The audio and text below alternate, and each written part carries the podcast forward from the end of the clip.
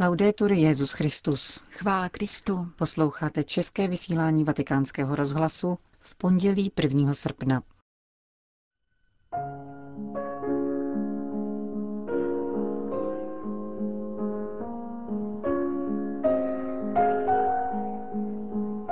Tisková konference papeže Františka cestou z Krakova do Říma a hodnocení polské a poštolské cesty z úst odstupujícího tiskového mluvčího svatého stolce otce Lombardyho. To jsou hlavní témata našeho dnešního pořadu, kterým provázejí Jana Gruberová a Johana Bronková.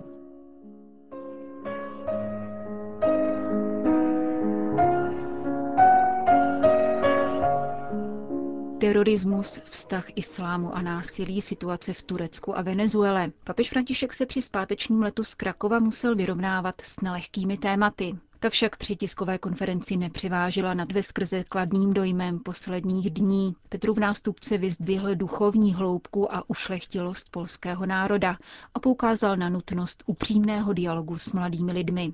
Nejprve však poděkoval novinářům za jejich práci a kondoloval jim ke ztrátě italské kolegyně. Anna Maria Jakobíny, korespondentka italské televize, minulý pátek náhle zemřela v krakovském hotelu. Tato smrt cestu smutně poznamenala, řekl papež a sdělil, že přijal na soukromé audienci nejbližší příbuzné 58-leté novinářky. Potom již předal slovo otci Lombardimu, kterému rovněž poděkoval za dlouholetou službu při papežských cestách. Spolu s italským jezuitou odchází na odpočinek také jiný vatikánský zaměstnanec, který téměř 40 let pracoval v zavazadlové službě a s nímž se papež také rozloučil.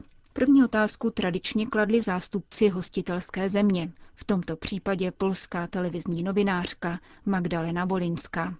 Svatý otče, i hned po příjezdu do Polska jste ve své první promluvě na Bavelu řekl, že rád začínáte s poznáváním evropského středovýchodu právě od Polska. Jménem svého národa bych se vás chtěla zeptat, jak jste v těchto pěti dnech Polsko vnímal a jak na vás zapůsobilo.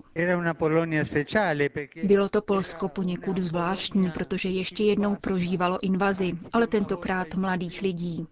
Krakov na mne zapůsobil krásným dojmem. Poláci byli velmi nadšení.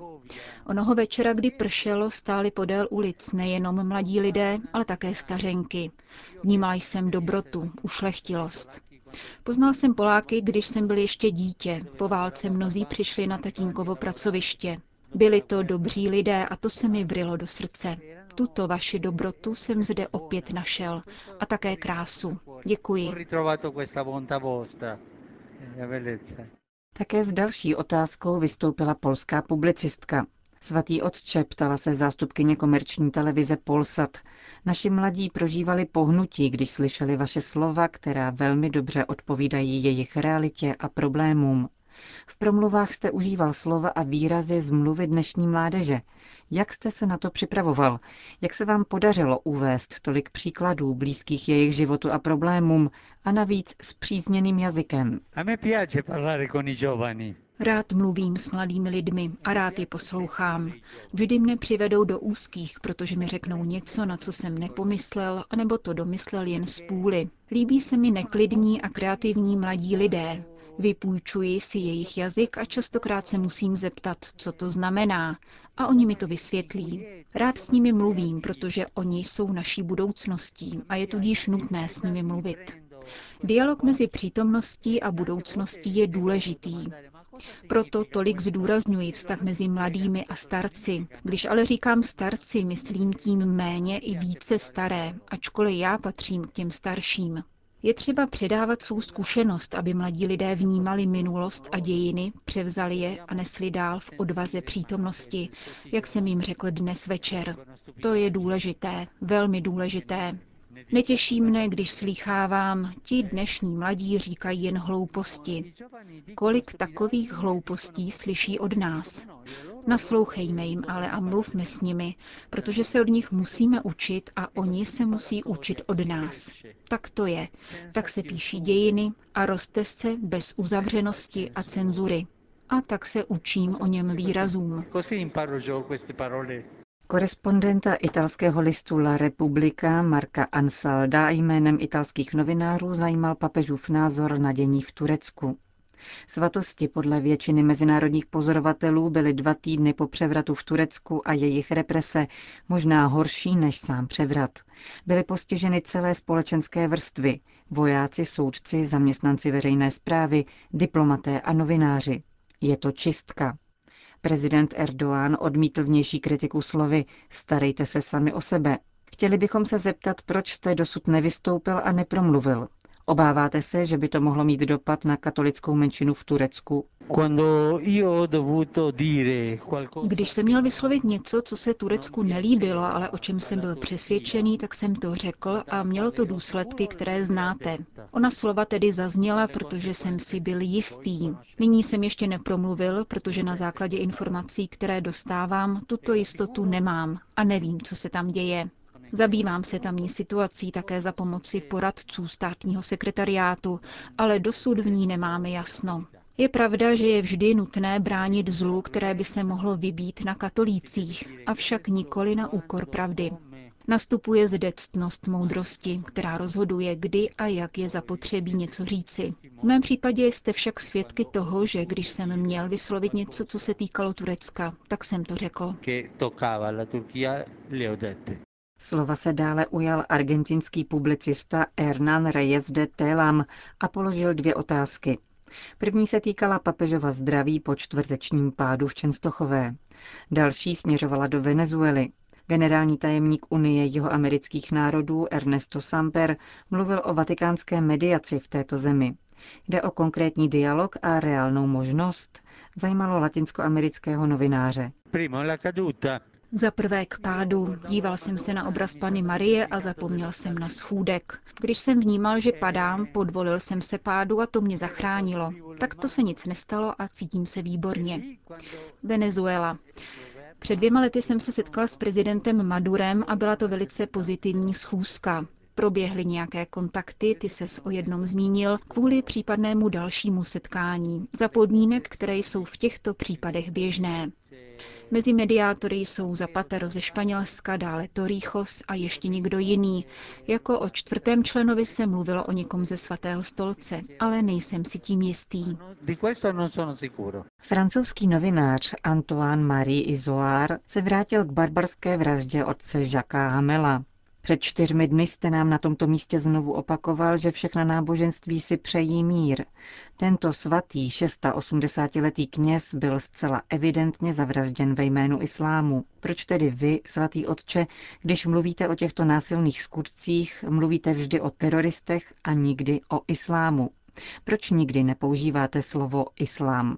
A dále, kromě modliteb a dialogu, které jsou samozřejmě na výsost důležité, k jaké konkrétní iniciativě proti islámskému násilí byste mohl dát podnět nebo ji navrhnout.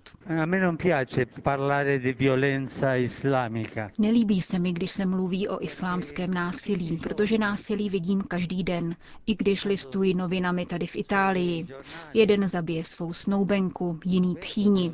A jsou to násilníci, kteří jsou pokřtění katolíci. Jsou to katoličtí násilníci.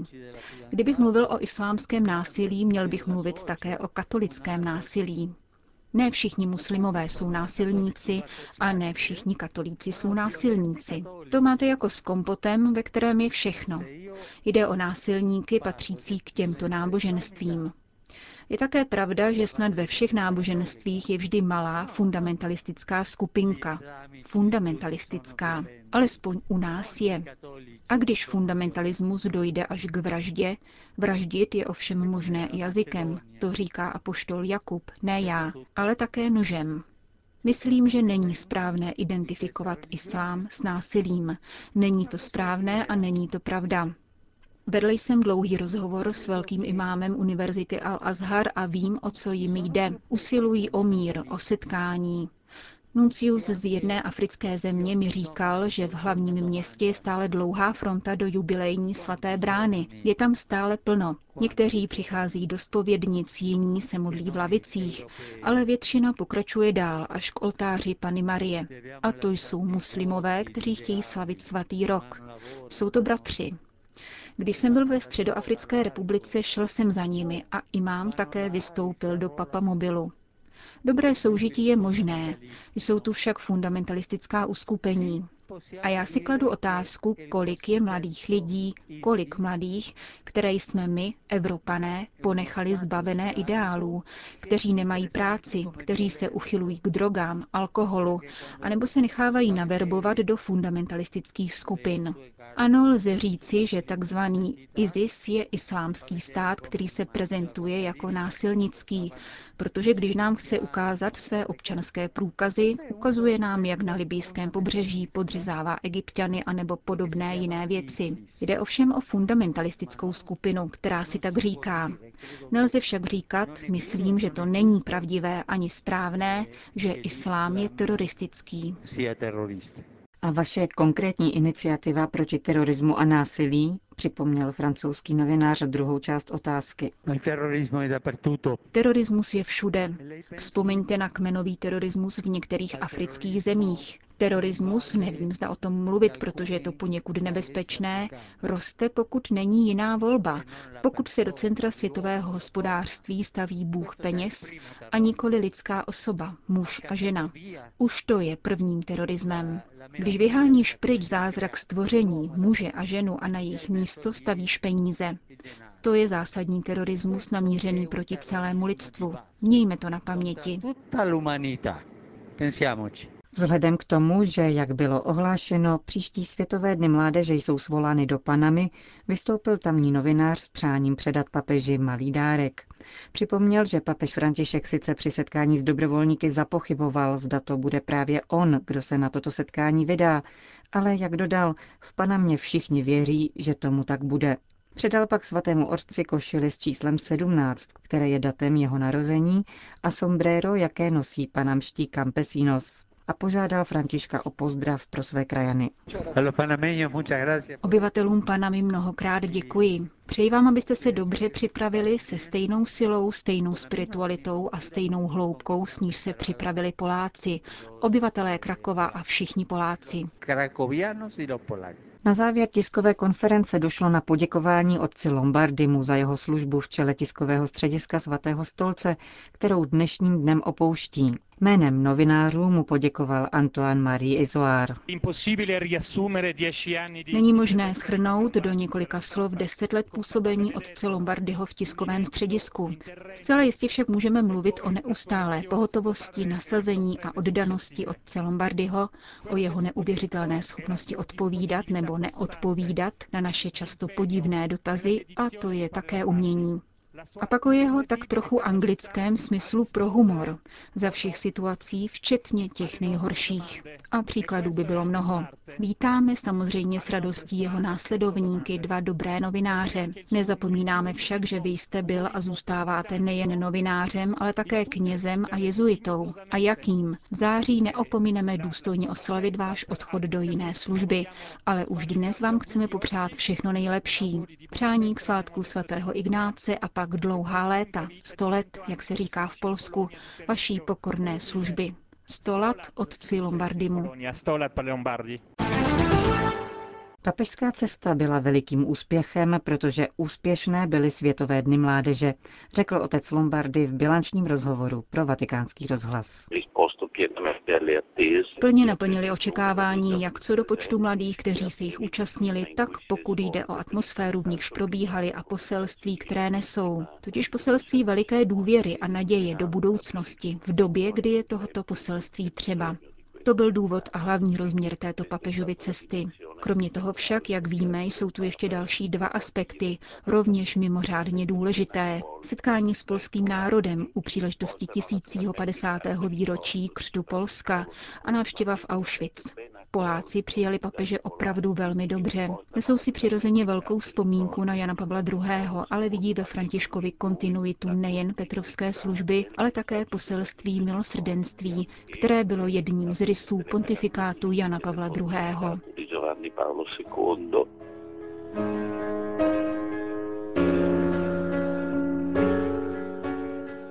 Končíme české vysílání vatikánského rozhlasu. Chvála Kristu. Laudetur Jezus Christus.